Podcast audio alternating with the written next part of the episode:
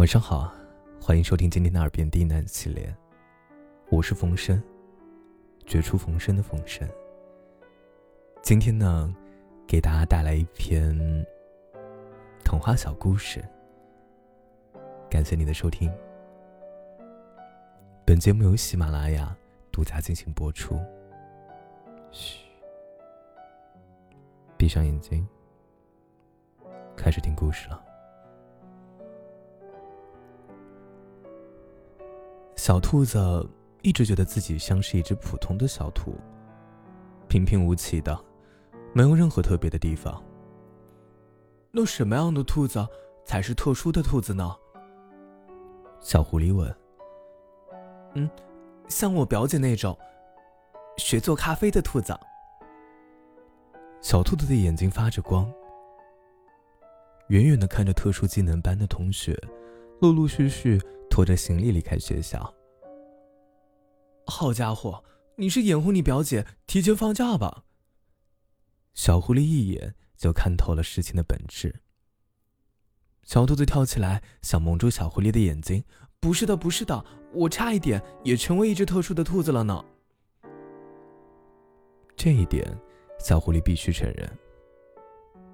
小兔子差一点就去学习美术了。小兔子喜欢艺术，可惜梦想生存能力太差。小兔子最后啊，还是成为了一只平平无奇，只是有一点可爱的小兔子。如果当初小兔子不听妈妈的话，坚持学了美术，枯燥无味的自习课再见，数不清的作业再见，考不完的考试再见，日复一日、年复一年的无聊也会再见。把美丽的风铃画下来，把刚过去的冬天画下来，随时随地背着画板去踏春，去秋游，去享受自由。表姐呢，早就走遍大江南北，参加各种艺考，现在回家潇洒，高考呢随便考考就好了，想想都流口水。嗯。如果你去学艺术，我就遇不到你了。小狐狸揽着小兔子在怀里，揉了揉它的头。遇不到就遇不到了吧，我要拥抱自由。小兔子还沉浸在幻想里，随口的回答道。小狐狸听到，瞬间僵住了，心碎了一地。你，你是小没良心的白眼兔吗？小狐狸拎住小兔子的耳朵，我我不是我不是，我就是要自由就要自由。小兔子还在犯浑。小狐狸不管它怎么挣扎，再次紧紧的搂住小兔子，越来越紧，越来越用力。我我没办法呼吸了，我错了，我不要自由了，我要你。小狐狸。放开了这只不长记性的小兔子，捏了捏它的鼻子。别想那么多了，以后还可以学的。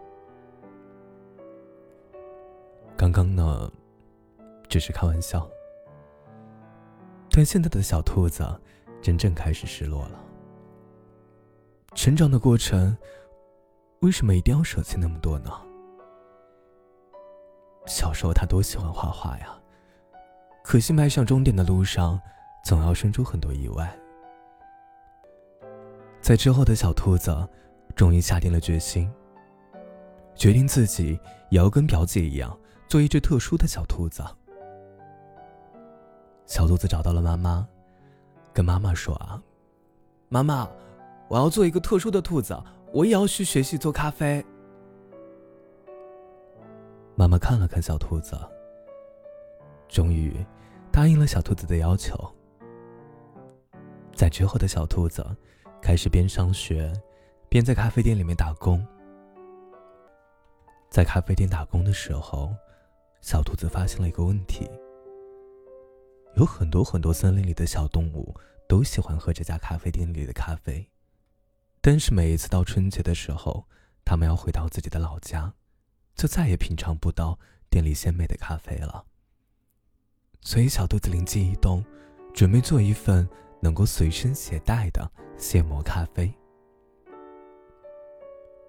小兔子经过了一年、两年、三年的实验，终于成功做出了一款名叫雨田川的挂耳式鲜咖啡。小兔子拉着小狐狸蹦啊跳呀，他说：“小狐狸，小狐狸，我终于是一个特殊的小兔子了，我有自己的咖啡了。”小狐狸摸了摸小兔子的头，对他说。对我来说，你只不过是只小兔子，就像其他千万个小兔子一样。我不需要你，你也同样用不着我。对你来说，我也不过是只狐狸，就跟其他千万只狐狸一样。然而，我遇见了你，我们开始彼此喜欢。对我而言，你是世界上最特殊的兔子。对于你来说，我也是宇宙间唯一的狐狸了。所以啊，你要更加开心一点好吗？我心爱的、特殊的小兔子。小兔子听到了小狐狸的话。更加抱紧了小狐狸，在他的耳边轻轻的说：“我终于完成了自己的梦想，变成了一只特殊的小兔子。而你呢，也让我变得更加特殊。对啊，告诉你一个好消息，在春节这段时间，我们的玉田川被好多好多。”想要喝鲜咖啡但喝不到的小动物们，都带回家了。在他们回来之后呢，都说咱们的雨田川咖啡特别特别好。小狐狸，你要不要也尝尝？我亲手给你泡一杯。晚安。